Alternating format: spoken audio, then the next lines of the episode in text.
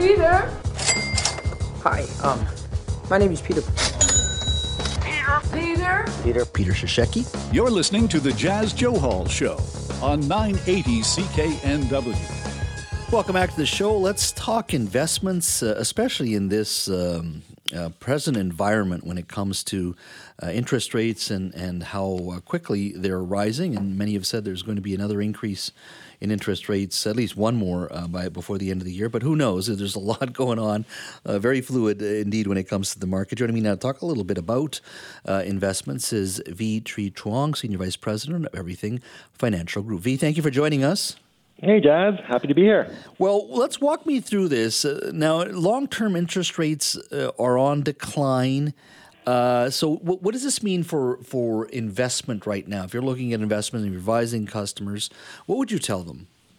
Yeah, so right now we can see, you know, the, the rates going up for interest rates in the past week, mm-hmm. um, the short term rates are higher than the longer term rates.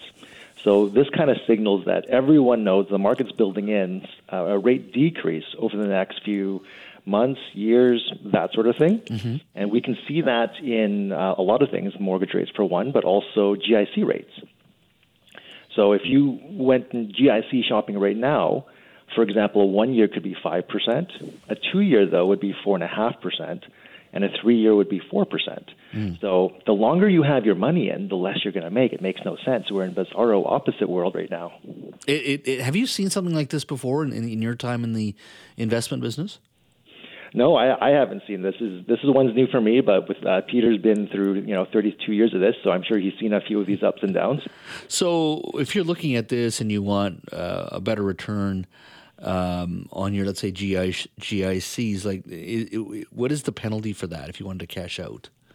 Yeah, so redeeming your GIC early comes with uh, penalties. So let's just use an example. If a five-year G- GIC was returning five percent, but you want to cash out uh, three years in, they would adjust it to what the three-year would have been. So you would make say three percent.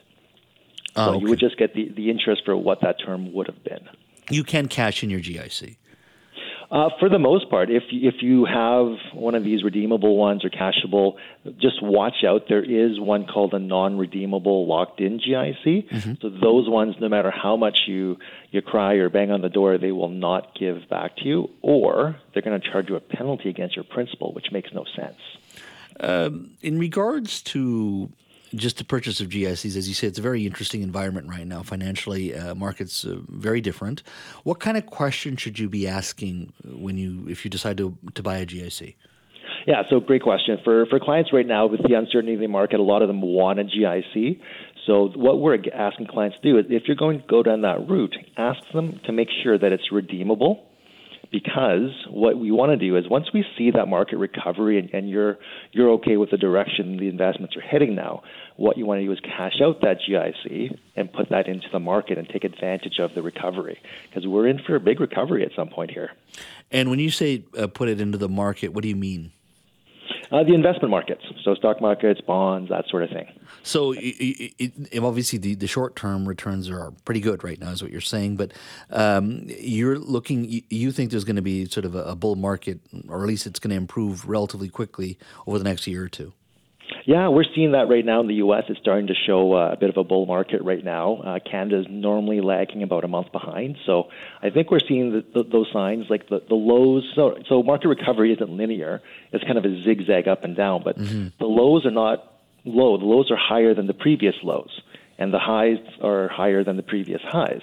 So we're seeing that zigzag trend the right way. So it gives us confidence.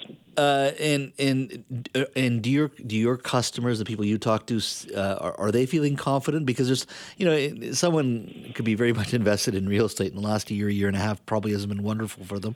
But are you seeing some of that confidence from people when you talk to them now, or are they still pretty cautious? Uh, it's a great question because what we see, like on the professional side, we're pretty confident. But on the, uh, you know, as a regular customer walking in, uh, they're seeing all of this noise out there, and mm. even the Bank of Canada in their announcement, they're saying, "Guys, take us seriously. We're not lowering rates." Uh, so that's kind of gotten everyone, um, you know, having a second look at things, and that's kind of what the bond market has reacted to. Um, so it, my answer to that would be just education, right? Mm-hmm. Just look at the numbers, look at the facts, um, get the emotion out of that don't invest on emotion, invest uh, based on facts. As always, Vy, thank you so much. Great. Thanks, Jas.